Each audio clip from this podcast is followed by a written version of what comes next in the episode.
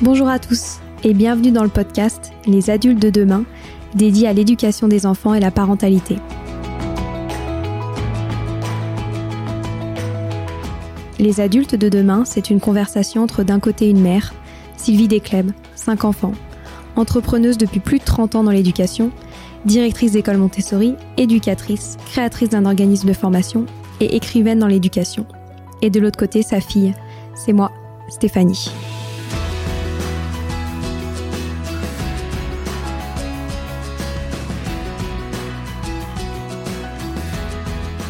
J'ai été élève avec mes frères et sœurs dans l'école Montessori de mes parents, de la maternelle jusqu'au bac.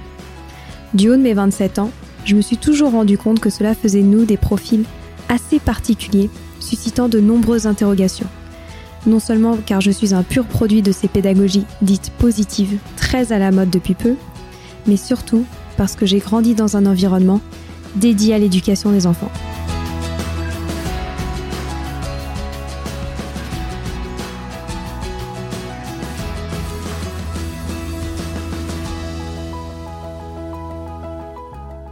C'est pour cela qu'on a décidé, avec Sylvie, ma mère, de créer ce podcast et d'utiliser notre histoire pour répondre à ces interrogations sur les enfants d'aujourd'hui qui seront les adultes de demain. Chaque semaine, j'interrogerai Sylvie, une experte de l'éducation, et mère et grand-mère épanouie pour aborder des grands thèmes en lien avec l'éducation et la parentalité, pour comprendre les évolutions de la société, les opportunités, les inquiétudes, les interrogations de jeunes adultes comme moi de parents, futurs parents, grands-parents, professeurs ou simples passionnés de l'éducation.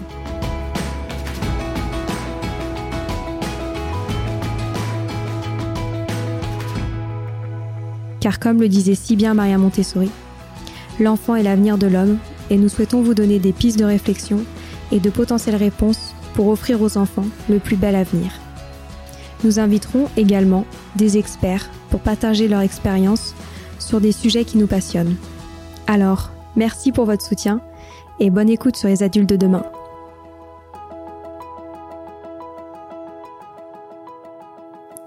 Bonjour à tous. On est ravis aujourd'hui de recevoir Léonard Anthony. C'est comme si Léonard avait eu plusieurs vies en une seule. Chef d'entreprise, éditeur, auteur du livre Fatigue et si on apprenait vraiment à se reposer, hypnothérapeute, adepte de la méditation et du yoga nidra, etc. Si sa vie est si variée, il y a quelque chose qu'il a appris grâce à toutes ces expériences, comment gérer la fatigue et comment apprendre à ne rien faire. Qu'est-ce qu'une bonne et une mauvaise fatigue? Léonard en est devenu un spécialiste. Nous avons donc souhaité le solliciter avec Sylvie pour mieux comprendre les facteurs expliquant la fatigue chez les jeunes et les solutions à mettre en place pour les enfants, les adultes et les enseignants. Alors bonjour Léonard, est-ce que vous pourriez nous expliquer brièvement votre parcours? Alors, euh, c'est pas simple en fait, parce que disons que pour faire court, je dirais que je suis un entrepreneur permanent. J'explore des thématiques qui m'intéressent et c'est toute ma vie a été tirée par un seul élément qui est la passion. J'ai le privilège après le bac d'étudier la musique. J'ai voulu apprendre à composer, donc j'ai fait le conservatoire. J'étais au conservatoire depuis plus jeune, mais j'ai fait ensuite les classes d'écriture. Puis en parallèle de ça, comme j'étais euh, un assez bon euh, gamin geek, euh, codeur, j'ai monté une start-up à l'âge de 24 ans et qui faisait ce qu'on appelait à l'époque de la communication digitale. On créait des sites internet. On était à la fin des années 90, ça ne rajeunit pas, en tout cas pour moi. et, et ensuite, j'ai dirigé une, j'ai dirigé une agence photo d'art et d'histoire digitale pendant quelques années. En parallèle de ça, j'ai écrit plusieurs ouvrages, des romans, des essais. Et puis, euh, ben voilà, j'étais auteur d'un roman historique sur Bonaparte et l'expédition de Bonaparte euh, en Égypte, où j'ai passé quatre années à étudier euh, l'expédition. Je ne suis pas égyptologue, mais j'ai un jour mhm. vu un, un, documentaire sur un personnage qui s'appelle Vivant de nom. Et j'ai pas pu quitter ce bonhomme pendant quatre ans jusqu'à ce que sa famille m'invite chez eux pour venir faire une conférence, les descendants de nom. Et puis, euh, de fil en aiguille, euh, j'ai euh, rencontré Susanna Lee, qui était l'éditrice de Marc Lévy, avec lesquels on a eu des projets d'édition et on a créé ensemble la, la maison d'édition qui s'appelle Versilio. Et ça, ça a occupé une partie de ma vie. En parallèle de ça, j'ai fait une rencontre à qui, avec qui j'ai qui j'ai consacré un ouvrage, euh, qui est Monsieur François Roustan, avec qui j'ai étudié pendant quelques années euh, l'hypnose, et qui est venu se glisser, j'allais dire, dans le prolongement de travaux que j'avais initiés il y a près de 20 ans, un peu plus de 20 ans maintenant, en Inde, où j'avais étudié la, méditation et le yoga nidra, parce qu'en parallèle de tout ça, j'étais membre du conseil d'administration d'une start-up indienne, donc je devais aller régulièrement en Inde. Et à chaque fois que je partais en Inde, j'en profitais pour faire une petite escapade et aller dans le Kerala étudier le yoga nidra et la méditation. Et donc, quand j'ai voulu faire un livre avec François Roustan, qui était un monsieur déjà assez âgé, en fait un livre en tant qu'éditeur à l'époque, j'étais allé voir pour, pour le publier, il m'a dit, moi, j'écrirai pas de livre, mais vous, vous allez rester là parce qu'on n'échappe pas à son destin. Je l'ai regardé un peu bizarrement en disant, mais de quoi il est en train de me parler? Et donc, euh, voilà, et donc j'ai fini par faire euh, ce livre entretien avec lui, euh, qui paru l'année dernière sur qu'est-ce que l'hypnose? Qui nous a amené à réfléchir pendant des années sur un sujet, c'est-à-dire pas à savoir à quoi sert l'hypnose, mais à interroger de façon ontologique, c'est-à-dire en profondeur, qu'est-ce qui est à la source même de ce phénomène qui prend tellement de formes différentes. Donc voilà un balayage rapide. C'est beaucoup d'histoires différentes, c'est passionnant. Et du coup, euh, vous êtes devenu petit à petit euh, ce qu'on appelle un spécialiste de la fatigue. Est-ce que vous pourriez nous en dire un peu plus? Sur, euh, sur cette fonction, si on peut dire ça Oui, alors en fait, euh, ça m'est un peu tombé dessus, pour être honnête avec vous. La première des choses, c'est que euh, moi, j'étais assez, euh, d'une certaine façon, euh, adepte de Sénèque. Et je me souviens de cette phrase qui disait La fatigue est l'aliment des âmes fortes. Et j'étais persuadé que celui qui ignorait sa fatigue, qui la surpassait, d'une certaine façon assez Nietzscheenne aussi dans l'approche, qui était celui qui grandissait par la force. Et donc, comme je vous le disais rapidement, euh, moi je vivais entre Paris, Mumbai, et j'avais euh, des amis qui étaient à Los Angeles avec lesquels on collaborait aussi, donc je pouvais facilement faire les 3-8 tout seul, mais sans arrêt. Et mmh. jusqu'au jour où, un matin, je me souviens encore, je essayais de me lever de mon lit et je n'ai pas pu. Alors bien sûr, j'avais eu des signaux d'alerte, mais je faisais pas attention. J'ai pas fait véritablement un burn-out, mais j'ai eu, comme à un moment donné, j'ai eu mon corps qui m'a dit, bah, c'est terminé, tu peux plus avancer. Et là, je me suis dit, OK, il faut réfléchir à ça, qu'est-ce que ça veut dire, qu'est-ce que ça t'envoie comme message? Et donc, euh, j'ai commencé à regarder ce que voulait dire la notion même d'être fatigué. Je sais que ça peut paraître assez étrange, mais pour moi, c'était un, un, vecteur étranger, quoi. C'est quelque chose que je considérais même pas, j'arrivais même pas à l'entendre. Je ça n'existait pas presque. Mmh. Et, euh, et j'ai eu le privilège, moi, étant ado, euh, euh, lycéen, et par la suite, de et en fait même encore aujourd'hui, de ne pas avoir besoin de beaucoup dormir. Donc ça aggrave la situation parce que ça nourrit ce sentiment de surpuissance. Mmh. Ça, c'est un premier facteur, c'est j'ai été éveillé à, et sensibilisé personnellement à cette notion que la fatigue était quelque chose qu'il fallait entendre et, je n'avais pas le choix, donné, j'ai dû l'entendre. Et parallèlement à ça, euh, quand j'ai commencé à recevoir, quand euh, François Roustan m'a, entre guillemets, installé, je me suis rendu compte que c'était un mot qui était prononcé honnêtement, 6 à 8 fois sur 10, quand je recevais quelqu'un qui me disait je suis fatigué, je suis éreinté, une forme impersonnelle aussi, ça me fatigue, mmh, ça m'épuise. Donc c'est cette chose qui, qui vient et qui vous tombe dessus, un peu comme disait Lévinas quand il nous rappelait que on pouvait entendre des phénomènes nous parler, en l'occurrence des phénomènes abstraits comme il pleut, qu'est-ce qui pleut? Je ne sais pas ce qu'il pleut, mais il pleut. Et ça me fatigue rejoint cette notion immatérielle de la fatigue qui est là, qui est quelque chose en suspension pratiquement. Oui. Et donc, euh, j'ai commencé à mettre, comme elle, je prends cette métaphore pour euh, expliquer les choses, j'ai commencé à mettre un bol au milieu de la pièce où je reçois, un bol virtuel bien sûr, où je laissais, où je laissais tomber à l'intérieur à chaque fois que quelqu'un me disait ça me fatigue, ça m'épuise, etc. Ou elle me fatigue, il me fatigue je me dit, mais dites-moi ce que vous, qu'est-ce qu'il y a derrière. Et donc, je faisais j'ai commencé à faire une collection des fatigues. Et y compris, comme notre thématique euh, nous dit, chez des adolescents que les parents m'emmenaient. Il est, euh, il est fatigué toute la journée. Il est, mm. il est fatigué à rien faire. Il s'épuise à rien faire.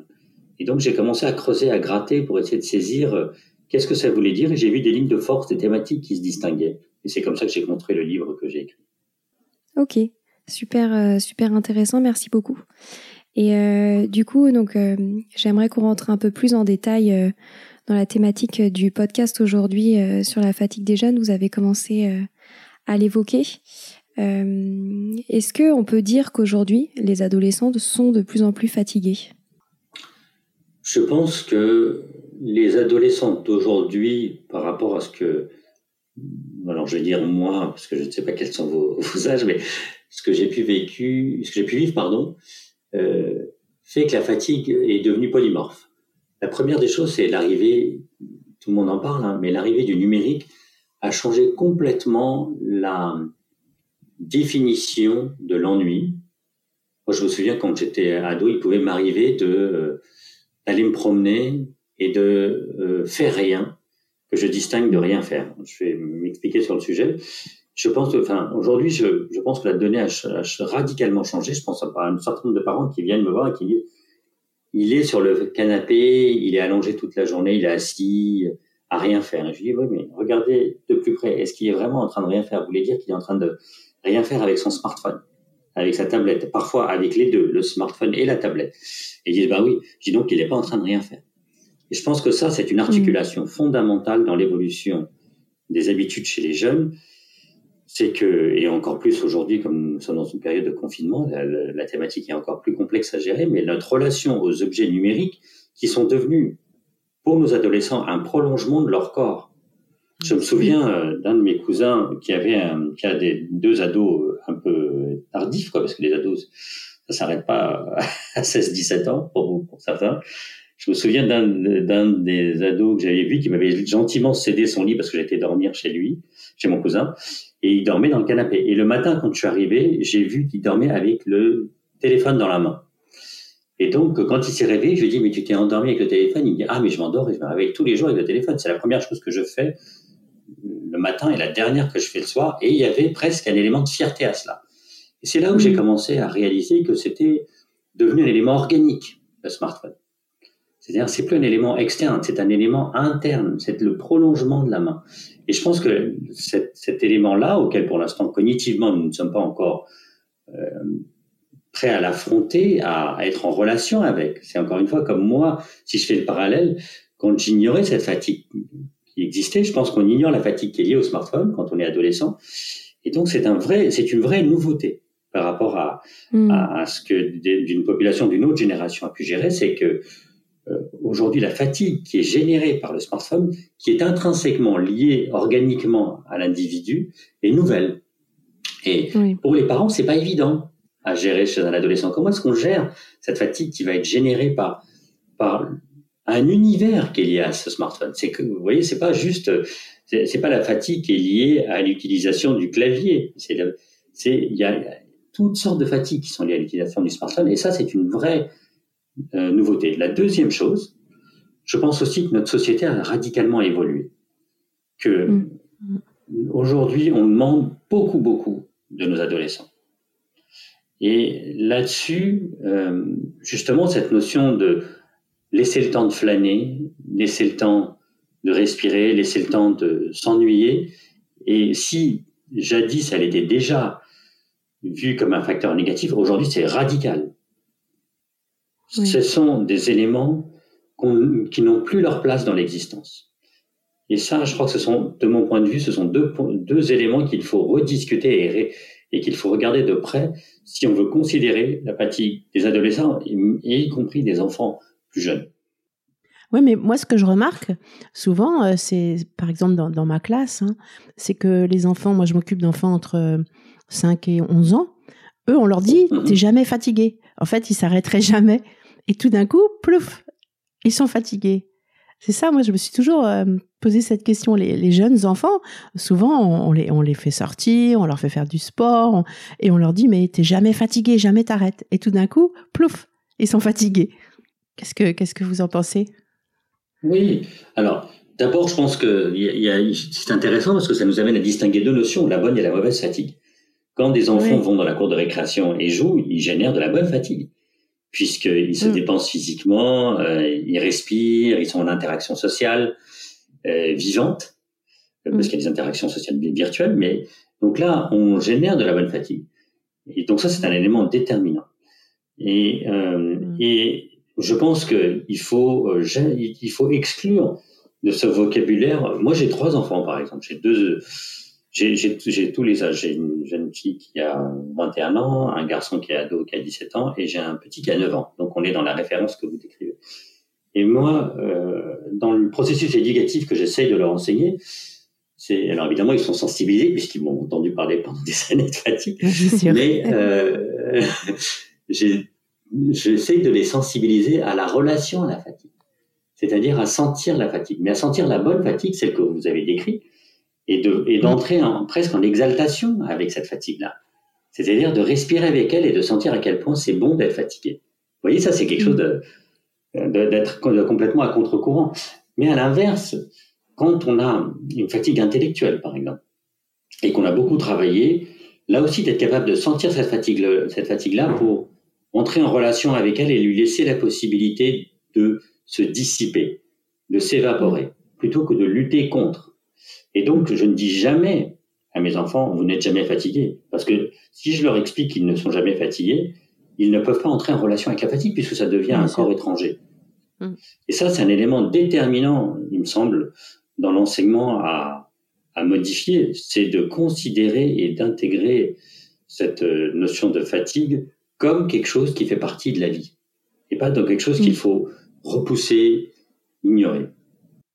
En fait, peut-être les aider à, à, apprendre à comprendre leur fatigue. À, D'abord à l'entendre, comprendre. voilà, entendre en premier lieu, juste être capable de la ressentir. Une fois qu'on la ressent, on peut essayer, on, on, doit essayer de la comprendre pour distinguer la bonne et la mauvaise. Et, dès lors qu'on a entré, on a réussi à créer cette relation, comment est-ce qu'on fait pour s'en libérer? Qu'elle soit bonne ou mauvaise. Voilà. Et c'est là où j'emploie les mots de dissiper. Et c'est là où mes travaux sur l'hypnose sont intéressants parce que euh, souvent, je, par exemple, euh, à mes enfants, je leur apprends à s'asseoir et rien faire dans ce cas-là. Et je leur dis, ben voyez, vous êtes assis sur le canapé, ne soyez pas égoïste. Partagez votre fatigue avec la mousse du fauteuil. Laissez-la se dissiper mm. dans la mousse. Ou à l'inverse, s'évaporer dans l'air. Et quand vous sentez mm. qu'elle s'est évaporée, eh ben alors ça va.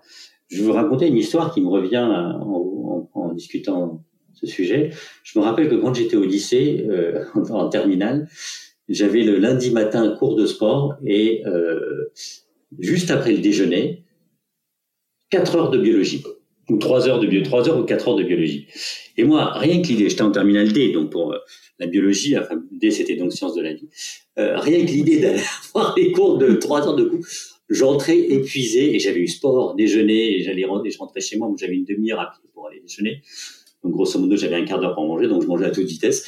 Et, euh, et j'arrivais en classe, je m'asseyais, et là, il m'aurait fallu des allumettes pour pouvoir tenir mes paupières à droite à gauche dès que la prof commençait à parler.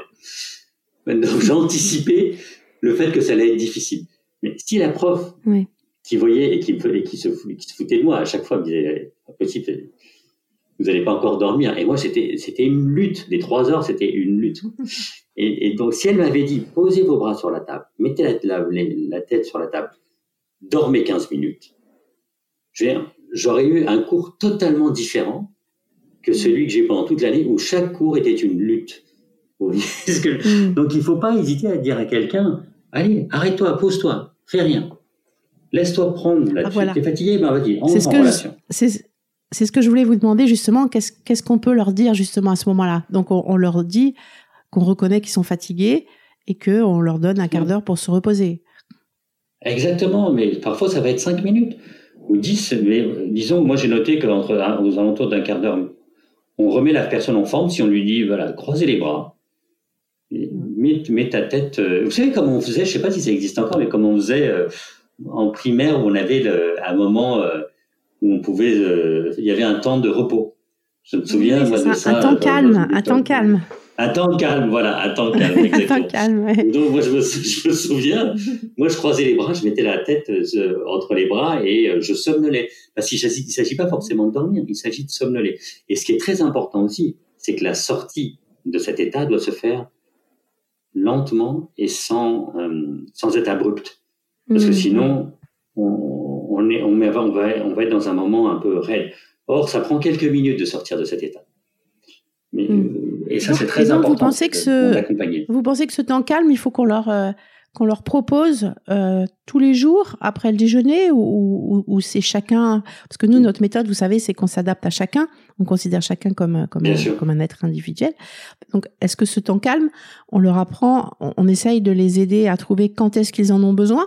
Ou est-ce qu'on se dit, bah, après le déjeuner, parce qu'en général, c'est ce, qu'on ce qui est proposé, après le déjeuner, on fait un temps calme Alors, il y, a, deux dimensions. Je pense que c'est comme, euh, j'allais dire, il y a un ami euh, qui est chercheur, qui est médecin et chercheur, et qui me dit, tu sais, il y a ce qu'on peut faire en, en, statistique et en clinique, on tire de, de la médecine, euh, on fait de la médecine globale dans le sens où on a des études qui montrent un certain nombre de points, puis ensuite on s'adapte à chaque individu, et là c'est plus du tout la même chose. Grosso Mhm. modo, tout, tout tente à prouver que après le déjeuner et surtout la récré qui suit le déjeuner, euh, on a une double fatigue organique qui est liée, celle qui est liée à l'effort où les enfants courent dans tous les sens, et deuxièmement la fatigue à la digestion. Donc là, de toute façon, donc je vous disais, la fatigue qui est liée euh, à la digestion et à l'effort est- Mhm. est, intrinsèque et là, et c'est vrai que quand on vient se poser, euh, c'est un temps, je veux dire, c'est- c'est- de proposer un temps de repos là à l'ensemble des personnes euh, peut paraître assez justifié. Ensuite, est-ce que ça suffit? En effet, vous, la- votre question est très judicieuse. Non, ça ne suffit pas parce que des- quelqu'un va pouvoir, au bout de- d'un certain temps d'effort, se fatiguer et avoir besoin de se reposer. Et notamment, là, nous parlons de temps de, fatigue intellectuelle qui est lié à un effort euh, de concentration. Oui, voilà. et à ça, il est intéressant. Voilà, il y, a, il y a un élément qui est intéressant de noter, c'est que toutes les études internationales tentent à démontrer que euh, notre capacité aujourd'hui de concentration baisse en matière de durée parce que nous passons notre temps à surfer sur de l'information et donc le, le, le muscle qui est celui de l'attention, puisque la, notre capacité à être attentif est, est, est un effort musculaire. C'est-à-dire on entraîne de moins en moins ce muscle. Donc euh, donc, euh, nous sommes très vite fatigués. Il y a certaines études qui disent même que les enfants sont, ont plus de mal à rester concentrés, y compris maintenant les adultes, plus de 8 secondes. Mmh. Euh, Parce que c'est le temps d'attention qui commence à être euh, noté sur les réseaux sociaux. Et on regarde vite fait un truc et paf, on passe à autre chose. Donc, euh, notre Mmh. capacité à être attentif est de plus en plus complexe. Donc, si quelqu'un, si vous sentez chez un de vos élèves qu'il commence à bailler ou qu'il a les paupières qui tombent ou qu'il est inattentif et agité, peut-être qu'il est intéressant à ce moment-là, en, en j'allais dire en traitement individuel, de lui proposer justement un temps calme. Et là aussi, sans dogme. C'est-à-dire, il ne sert à rien de lui dire croise ses doigts, mets ta tête sur la table si ça ne va pas lui convenir. Ouais, c'est ce que j'allais vous dire. Et c'est là où. Bah Peut-être que ça peut être aller marcher une dehors un petit peu. intelligente. Par exemple, voilà, c'était voilà d'aller marcher dehors. Et moi, je proposerais à ce moment-là de dire à, à l'enfant, tu vas marcher dehors le plus lentement possible, et tu vas Ah sentir l'air sur ton bien. visage. Mmh. Et Ah, si ça c'est bien parce qu'ils ont tendance à courir. entrebâiller tes paupières, c'est encore mieux. Mmh. Mmh, très bien. ouais. Voilà, donc c'est de leur apprendre. Et ça, les premières fois, il faut le faire avec eux. C'est-à-dire Ouais, de ah, leur montrer comment est-ce qu'on peut traîner des pieds. Parce que très souvent, on traîne des pieds en classe à ce moment-là avec le prof. On, eh bien, Mhm. on prend la métaphore au sens propre du terme et on dit, bah, viens, on va traîner des pieds ensemble dehors. Donc, tu Mhm. traînes des pieds ensemble, mais tu traînes vraiment comme si tu peux, comme si tu voulais gratter le sol, mais Mmh. le plus lentement possible. Mhm. Et puis, en, en, apportant, en apportant un regard de moins en moins net, flou, en respirant le plus lentement possible et puis en sentant l'air rentrer dans les narines ou sur le visage. Et tout d'un coup, là, paf, on est en train d'en- d'entrer dans une relation au repos. Et donc, on se défatigue. Et donc, on rafraîchit ses idées. Ouais, c'est bien ça. Et euh, j'aurais bien aimé qu'on reparle un petit peu justement de, de, de la gestion euh, des, du- des appareils numériques, des réseaux sociaux pour les jeunes. Oui. Du coup, qu'est-ce que qu'est-ce que vous conseillez là-dessus? Parce que potentiellement, ça va augmenter les moments où les jeunes sont fatigués. Et, euh, et du coup, quelles, quelles, sont, euh, quelles sont les solutions? Alors, bien sûr, je suppose qu'il faut les limiter. Mais, euh, mais est-ce que vous, vous avez un point de vue là-dessus? La première des choses, c'est qu'il ne faut pas nier une réalité. Mm. La part du digital ne va qu'augmenter dans nos vies. Et si nous, nous avons connu, euh, alors, la vie sans les réseaux sociaux, parce que il faut distinguer les réseaux sociaux des objets numériques. Moi, j'ai grandi avec un ordinateur à partir de l'âge de 14 ans. Euh, il, il, existait une vie à côté parce que je pouvais quitter l'ordinateur. Or, aujourd'hui, je ne quitte pas les réseaux sociaux. Les réseaux, les réseaux sociaux sont avec moi. Et les objets de type numérique vont envahir nos vies. Aujourd'hui, nous parlons du smartphone, nous parlons des montres connectées. Mais d'ici 5 à 10 ans, nous aurons des tissus connectés, nos vêtements mm. seront connectés, tout ce mm. qui nous relie, nos verres, nos assiettes, tout ça va être connecté. Donc, en fait, la notion sociale au sens digital du terme, elle va être intrinsèquement liée à chaque instant de nos vies. Donc ça, mm. c'est presque une projection future et ça, fera peut-être l'objet, on peut faire l'objet d'un d'un podcast en tant que tel, c'est-à-dire comment est-ce que demain on devra ah gérer et comment est-ce qu'on doit préparer et, et modifier notre enseignement sur l'arrivée d'une d'une nouveauté, c'est-à-dire aujourd'hui la, question de l'augmenté va se poser. Si on reste euh, en, en, 2020, le sujet est comment est-ce que on modifie la relation aux réseaux sociaux. Et ça, c'est c'est un vrai sujet. Alors évidemment, vous avez prononcé le mot, c'est la temporalité. Et comment est-ce qu'on fait en sorte que nos, nos ados et nos enfants ne soient pas euh, dans une temporalité où c'est toute la vie qui se passe sur, le, sur les réseaux sociaux. La première des choses que moi j'ai fait pour moi et que j'ai proposé à mes enfants de faire, c'est de déconnecter les notifications. Mmh. Parce que quand la notification est active, en fait, c'est elle qui vient vous chercher. Et grosso modo, c'est pas vous qui allez sur les réseaux sociaux, mais c'est les réseaux sociaux qui vous phagocytent. Mm. Parce que des notifications, ils en ont, on en a toutes les plusieurs fois par minute. Donc, si on revient à notre capacité à être attentif, elle n'existe pas. Mm. Puisqu'on peut pas être attentif si tout d'un coup notre, notre smartphone bip en permanence. Il y a des études qui ont été faites auprès des adolescents, euh, une étude internationale, donc menée dans plusieurs pays en simultané, qui a montré que un téléphone éteint, donc éteint, pas en mode avion, éteint, posé à côté d'un adolescent qui travaille, continue à attirer son attention. Hmm. C'est-à-dire que des réflexes cognitifs sont développés qui fait que son regard va se poser en permanence dessus. Hmm. Et il faut plusieurs jours pour que le système cognitif se reformate, entre guillemets, pour pouvoir se dire, ah, il est éteint, donc il ne va pas m'envoyer d'informations. Hmm. Donc, donc, la première des choses, c'est de désactiver les, les, notifications. La deuxième des choses, et ça, c'est pas évident parce qu'il faut, il faut entrer dans un dialogue avec les adolescents, c'est de leur expliquer que quand ils vont mener une attention soutenue sur quelque chose, mais y compris sur écouter de la musique, hein, mm. ça va jusqu'à là, il est important que le, que le téléphone soit dans une autre pièce. Mm. Il, ne suffit pas de, de, le mettre en mode avion et à côté de soi. C'est ce que je venais de vous dire. Mm. Il faut vraiment être capable de le mettre dans une autre pièce. La troisième chose, quand on dort, le téléphone n'entre pas dans la chambre. Et ça, c'est un vrai combat pour beaucoup de parents. Ouais, ça, par exemple, on a mis, eh oui, c'est un gros combat. Nous, on a mis une borne de charge dans le salon. Et donc, le soir, c'est le temps de laisser le téléphone se reposer. Hmm. Vous voyez, il n'y a pas que nous qui avons le droit de nous reposer, notre téléphone a le droit de se reposer. Ouais. Je, je, raconte souvent cette histoire que j'ai mis dans mon livre. Euh, un jour, il y a un monsieur qui vient me voir à un cours de, que j'avais appelé Exploration du silence. J'avais mené un cycle sur comment est-ce qu'on explore le silence. Il arrive paniqué, euh, en âge, il venait d'avoir une journée euh, impossible. Et il me dit, euh, j'ai plus de batterie, est-ce que vous auriez un chargeur? J'ai plus de batterie. Ah oui, évidemment, il faut comprendre par là que c'est son smartphone qui a plus de batterie. Mais c'était j'ai plus de batterie. Et moi, je lui dis, bah, c'est formidable, vous avez plus de batterie, on va en profiter pour vous recharger.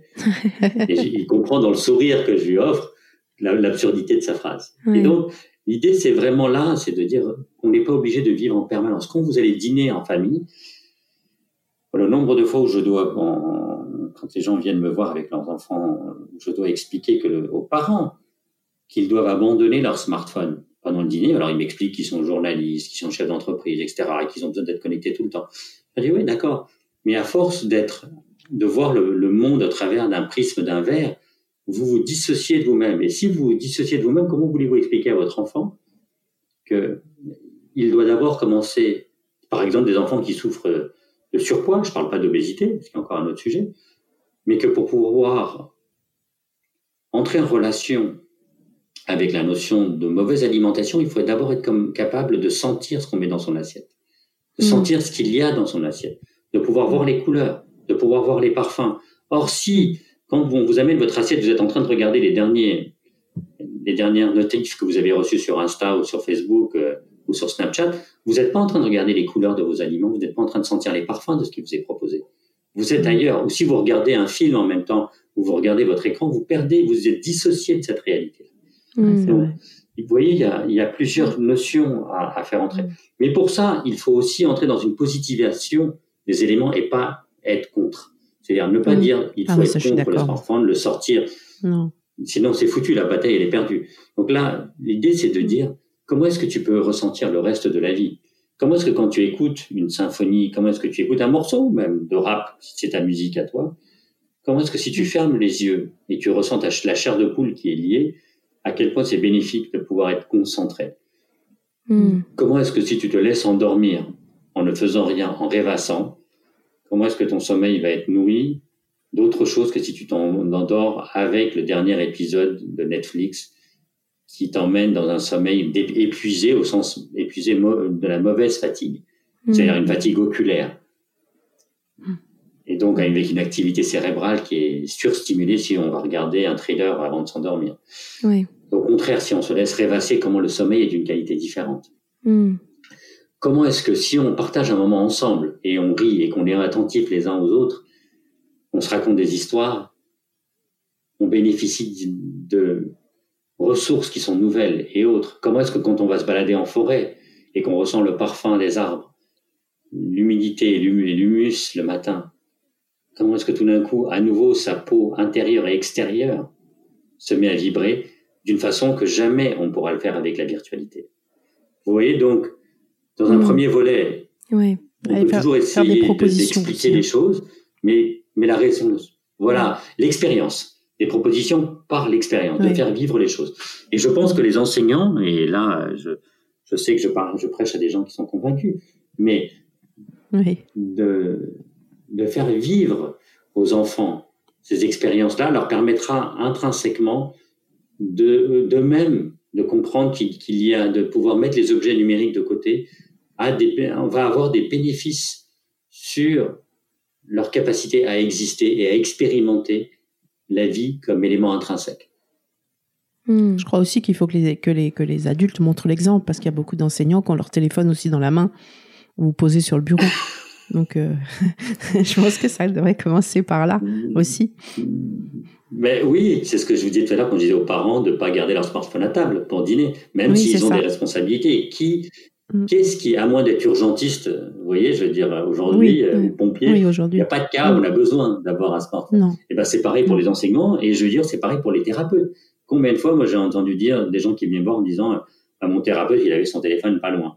Et je l'ai même vu dire sur son téléphone, par exemple. Donc, c'est, donc, c'est sûr, euh, évidemment, nous sommes, on ne peut pas, on peut pas prêcher euh, ce qu'on ne fait pas, c'est certain. Et euh, donc, euh, vous avez euh, évoqué des, des, thématiques en lien notamment avec l'alimentation, le sommeil. quels sont vos, vos, conseils par rapport à tout ça, justement, pour essayer potentiellement de, de, réduire la fatigue chez les jeunes, ou même d'activités sportives? Si, si, on prend l'alimentation, c'est un peu ce que je vous disais tout à l'heure, je vais développer mon propos. Mm-hmm. La première chose, c'est quand vous mangez, vous mangez. Mm. C'est-à-dire que euh, si vous faites autre chose en même temps, vous, n'êtes pas en train de vous alimenter, vous vous remplissez.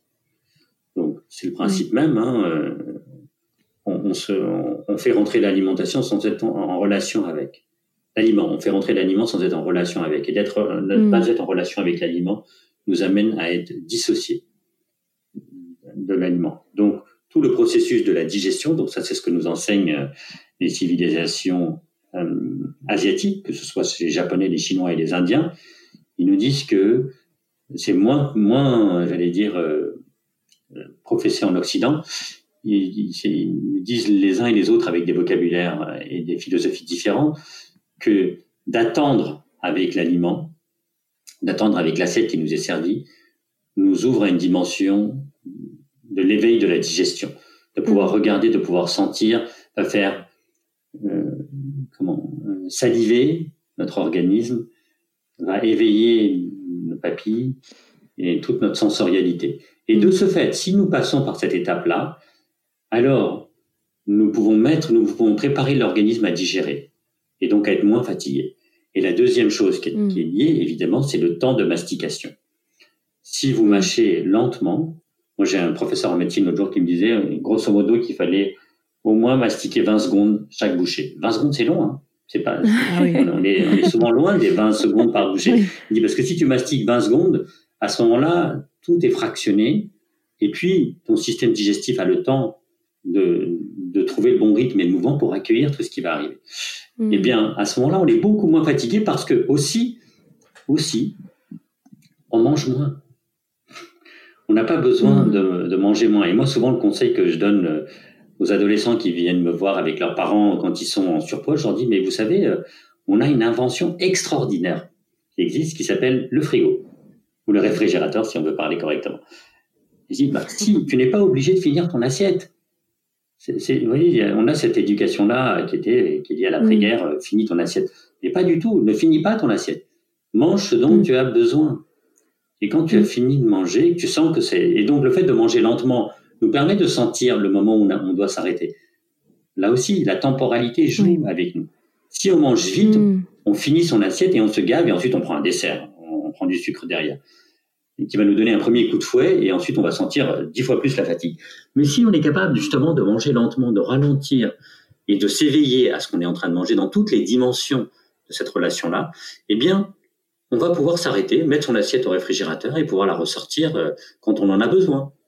Soit on mm. mange en fractionné, soit on va manger le soir. Il n'y a, pas, a pas de mal à remanger deux fois la même chose. Mm. Voilà donc comment ne pas s'épuiser. Manger trop, ça, ça épuise. Moi, j'ai une question encore par rapport aux adolescents et, euh, et aux études. Parce qu'on dit souvent qu'avec euh, les, les, hormones et tout ça, ils sont fatigués. Donc, il faut, il faut euh, accepter aussi qu'ils soient fatigués et moins leur demander. Euh, c'est aussi ce que disait Maria Montessori à l'époque, hein, c'est que on, leur demandait beaucoup mm-hmm. alors que c'était une, une, période où ils étaient où ils étaient fatigués, alors que avant on pouvait leur demander beaucoup plus avec cette soif d'apprendre et justement cette énergie. Euh, est-ce que c'est vrai qu'il y a une période de la vie où les, les où l'homme est plus fatigué ou fatigable? Je sais pas. Alors la question est intéressante parce que je vous renverrai aussi à ce que vous m'avez dit c'est-à-dire qu'il faut mmh. regarder chaque cas de façon individuelle. Parce que euh, il est certain, de manière globale, qu'on note que, par exemple, le biorhythme des adolescents n'est pas le même que celui des, des enfants et des adultes. Oui, voilà. Ils, ont naturellement envie de se coucher plus tard et de se lever plus tard. Ça, oui, voilà, ça, on l'observe tous. Oui. Donc ça, c'est un point clé. Je trouve que le système scolaire est dans dans sa globalité, n'est pas adapté aux adolescents. C'est vrai que de mmh, dire à un ado, il faut commencer à être concentré à 8h30 le matin, c'est, c'est un peu une absurdité. Voilà, c'est ça que je pense. Donc ça, c'est, ça, c'est un point. Et vous avez raison, c'est un point structurel. Et deuxièmement, euh, moi, je pense que même aux ados, il faut leur apprendre à, comme ce qu'on disait tout à l'heure, c'est-à-dire à entendre leur fatigue et pas hésiter à faire la sieste. Moi, je, moi, je me souviens quand j'étais au collège et euh, plus au lycée qu'au collège d'ailleurs. Euh, quand je rentrais des cours, je faisais systématiquement une sieste. Hmm. J'étais incapable de commencer à bosser mes, à faire mes devoirs si j'avais pas fait une sieste. Mais ça, aujourd'hui, c'est, c'est inaudible dans notre société. De hmm. dire aux gens, fais la sieste. D'ailleurs, c'est quand même un truc. Euh, c'est assez péjoratif. réservé aux vieux, quoi. Et, encore même les vieux euh, n'osent pas faire la sieste, mentalement, c'est péjoratif. C'est vrai. Donc, moi, souvent, ce que ouais, moi, je conseillerais justement d'expliquer aux jeunes, bah, si tu es fatigué, prends un instant. Alors moi, j'ai donné cet exercice qui est celui, vous savez, euh, je sais pas si vous connaissez l'exercice, qui est celui du, du crayon.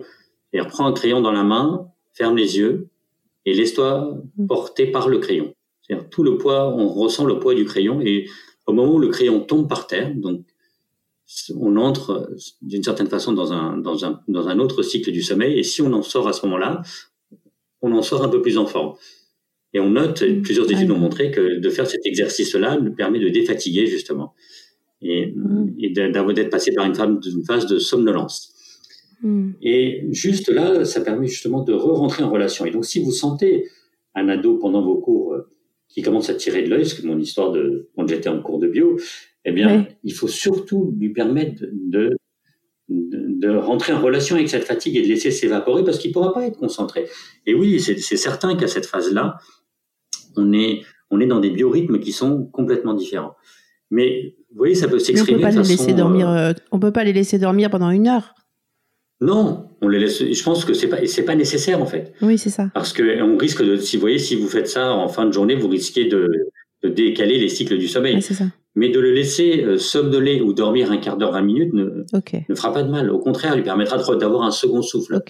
Et ça, quelque, enfin évidemment pas à 21 h hein, c'est, mais, non, non, non, non, je encore, je vais vous dire, euh, moi, il m'arrive des fois de rentrer le soir euh, à 20 h d'une journée de travail, et je sens que si je me repose pas, ah oui, pendant les heures de cours. Une heure, c'est beaucoup, il me semble. Oui, c'est ça, un quart d'heure. Mm. Oui, moi, je peux prendre ce temps à n'importe quel moment de la mm. journée, encore mm. aujourd'hui. Mais je pense que les adolescents ont tout aussi besoin d'entrer en relation avec leur sommeil qu'un adulte.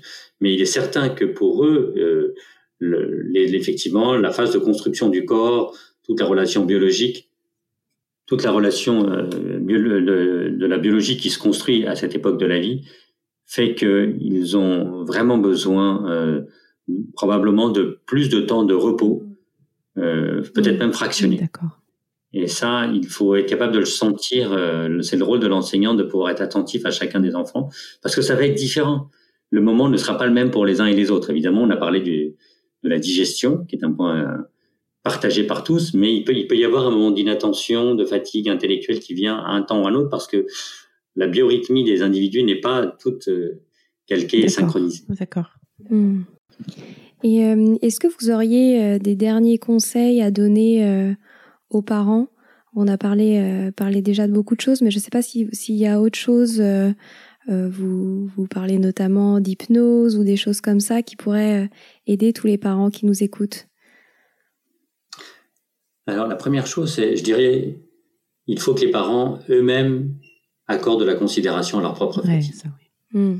Là, je parle de, ma propre expérience, puisqu'on ne peut pas, euh, et c'est valable pareil pour les enseignants, c'est-à-dire on ne peut pas partager cette écoute de la fatigue si soi-même on n'est pas dans un rapport de justesse avec elle. Hmm. Hmm. La deuxième chose, c'est ne vous épuisez pas à rentrer dans un combat avec vos enfants. C'est perdu d'avance. C'est-à-dire que l'enseignement par la force l'enseignement de valeurs, l'enseignement de, de, de choses qui sont importantes pour chacun d'entre vous, nous, en tant que parents, les habitudes de vie, euh, le, le, système dans lequel nous devons tous coexister, qui n'est pas simple parce que la société pèse sur nous, mais d'y aller de, de, pleine force, d'y aller comme on va au combat, est une bataille de perdu dans laquelle on, on s'épuise comme dans un tonneau de Danaïde. Donc mmh. ça, abandonnez ça. Et c'est là où euh, l'hypnose peut être euh, utile. Je vous raconte une histoire. Il y a quelque temps, j'ai une maman qui est venue me voir, justement parce qu'elle fait, elle avait lu euh, mon livre. Elle me dit j'ai lu votre livre, j'ai appris beaucoup de choses, mais il y a des problèmes qui me sont spécifiques que j'aimerais évoquer avec vous. Et elle me dit par exemple, moi j'ai un adolescent qui a, 20, qui, a, comment, qui a 16 ans et je lui répète 20 fois par jour va te brosser les dents. Et elle me dit je n'en peux plus de lui expliquer qu'il faut qu'il se brosse les dents. Et les ados se brossent moins les dents, c'est communément partagé par les parents. Et on a tous Et donc je lui dis, mais madame, vous voyez que ça n'apporte pas de résultat, pourquoi vous vous obstinez? Elle me dit, je sais, je m'obstine, et ça m'épuise mm. nerveusement. Mm. Et je lui suggère une idée qui est assez euh, inspirée des travaux d'Erickson, comme moi je le, je le ferai. Je lui dis, voilà ce que vous allez faire, madame, vous allez appeler une de vos amies, et vous allez lui de dire à votre amie de ne faire que hum, Mhm, mhm. de l'autre côté du téléphone, de telle sorte que vous allez pouvoir complètement faire une petite fiction. Vous attendez que votre fils soit à côté de vous dans le canapé, affalé, comme vous dites, à rien faire, évidemment avec son smartphone. Et vous allez commencer à imaginer une discussion et je lui donne le fil conducteur. Prenez la conversation suivante. Ah, ah bon? Il a dû aller à l'hôpital à ce point-là? Oh, dis donc, c'est fou quand même. Tout ça parce qu'il se brossait pas les dents? Ça a mm. développé un abcès. Ah oui, un abcès, c'est douloureux, c'est très très douloureux. Ah oui, non, c'est vrai. Il a... Combien tu dis? Dix jours, il a eu mal. Dix jours, il pouvait plus manger. Ah bon, il a dû s'alimenter avec une paille. Oh là là, ça devait être terrible. Ah ouais, bon, bah écoute, euh, bon, bon. Et tu dis quoi? C'est parce qu'il se brossait pas, il se brossait pas bien les dents. Ah, il se brossait quand même les dents. Ah non, il se brossait pas bien les dents. Ah, dis donc, c'est étonnant. bon, bah écoute, euh, c'est dommage pour lui. Hein. Elle me rappelle deux jours plus tard, elle me dit, il se brosse tous les dents, tous les jours les dents maintenant. Et, voyez, donc, ne pas s'épuiser dans le combat, mais chercher ce que j'appelle moi la ce que j'ai décrit comme la théorie de la tangente. Mm. C'est-à-dire, plutôt que d'aller d'un point A à un point B, prenez la courbe et prenez la tangente pour y aller. Et ne cherchez mm. pas, ne vous épuisez pas dans le combat, mais entrez dans une perspective où l'adolescent, l'enfant, va entendre par ricochet. Comme si le mm. message pouvait rebondir sur les murs avant d'arriver à lui. Et, et c'est beaucoup, beaucoup plus efficace. Merci beaucoup. Je vais vous poser une, une, dernière question pour terminer cet entretien. Vous avez évoqué euh, au début de cet épisode qu'il y avait une grande différence à faire entre rien faire et faire rien. Qu'est-ce que vous pourriez juste terminer euh, cet entretien en nous expliquant euh, justement votre point de vue là-dessus Alors en fait, j'ai théorisé cette notion vraiment par l'expérience, j'allais dire de de ma découverte de toutes ces disciplines que j'évoquais, que ce soit la méditation, le yoga mm. nidra, pour les gens qui ne connaissent pas le yoga nidra, c'est un yoga immobile où on ne bouge pas. Et évidemment, euh, mes travaux sur l'hypnose. Il y a une démarche qui est active. Quand je décide de faire rien, je rentre dans un processus non pas volontaire, mais décisionnel. Mm je décide de faire rien. Et ce n'est pas un processus passif où je ne fais rien. Je me laisse emporter par le rien. Là, j'entre de plein pied dans l'action de rien faire. Et il y a une dimension extraordinaire dès lors qu'on entre dans, dans cette perspective-là. Nous nous ouvrons à un certain nombre de facultés qui sont intrinsèquement liées à notre capacité d'être vivant, c'est-à-dire au-delà mhm. même de notre humanité, qui jaillit et des, des possibilités s'ouvrent à nous que nous n'explorons jamais le reste du temps. Mhm. De, j'ai finalement utilisé cette métaphore que j'ai fait graver euh, sur un panneau à la maison qui, où j'ai dit faire rien et tout devient possible. Mm. Notre relation au monde du vivant change complètement. Mm. Et si vous me permettez, je dirais que dans cette période où nous sommes confinés involontairement, il serait intéressant pour un certain nombre de personnes justement de profiter de cette occasion pour, à l'intérieur de ce, de ce confinement involontaire subi, d'entrer de plein pied dans ce confinement de manière volontaire, mm. pour justement apprendre à faire rien, prendre un instant chaque jour pour s'installer volontairement en ayant décidé de se dire une seule chose. Maintenant, je vais faire rien hmm. pendant un temps. Et je vais me laisser ouvrir à l'ensemble des perspectives que m'ouvre ce silence extraordinaire qui circule autour de nous. Hmm. De s'ouvrir à, à ce partage où les gens sont tous en train de revivre autrement. Bien sûr, la maladie est là, bien sûr, la peur, les craintes sont là. Et justement, d'entrer dans cette dynamique et cette perspective nous ouvre à notre profonde humanité, à notre profonde relation à tout ce qui existe et à tout ce qui se vit. Donc, faire mm. rien, c'est finalement devenir encore plus mm. vivant. Mm. Ouais, c'est très intéressant. Moi, je vais faire ça avec mes élèves. Je vais leur dire maintenant, on s'assied et on fait, et on décide de faire rien. Ouais, c'est super. Je suis sûre que ça développera voilà, leur esprit créatif. Ah oui, oui merci beaucoup. Hein. Moi, ça, ça m'ouvre les... C'est extraordinaire. Merci beaucoup. Avec un grand plaisir. Merci beaucoup pour votre temps. Je vais, je vais, donc euh, arrêter l'enregistrement. Voilà, c'est fini pour aujourd'hui. On espère que cet épisode vous a plu. Avant de se quitter, on a quand même besoin de vous. Si après avoir écouté cet exposé, vous ressortez avec plein d'idées pour apporter le meilleur aux enfants, N'oubliez pas de nous laisser 5 étoiles et un petit commentaire sur Apple Podcast, sur iTunes ou toute autre plateforme d'écoute de podcast. Cela nous aidera à mieux ressortir et surtout à nous motiver pour continuer cette aventure ensemble. Si vous avez des suggestions, des idées de thèmes, des questions à poser, n'hésitez pas à nous contacter sur les réseaux sociaux, Instagram ou LinkedIn, en tapant les adultes de demain. Nous serions ravis d'échanger avec vous. Si vous souhaitez en savoir davantage sur Sylvie, je vous invite vraiment à aller voir son blog sylvidescleb.com ou à la suivre sur Instagram en allant sur son profil Sylvie Desk, D-E-S-C-du-bas Montessori. Enfin, si vous souhaitez en savoir plus sur le calendrier des prochaines formations Montessori, rendez-vous sur www.apprendre-montessori.fr. On a hâte de vous retrouver vite et à très bientôt sur les adultes de demain.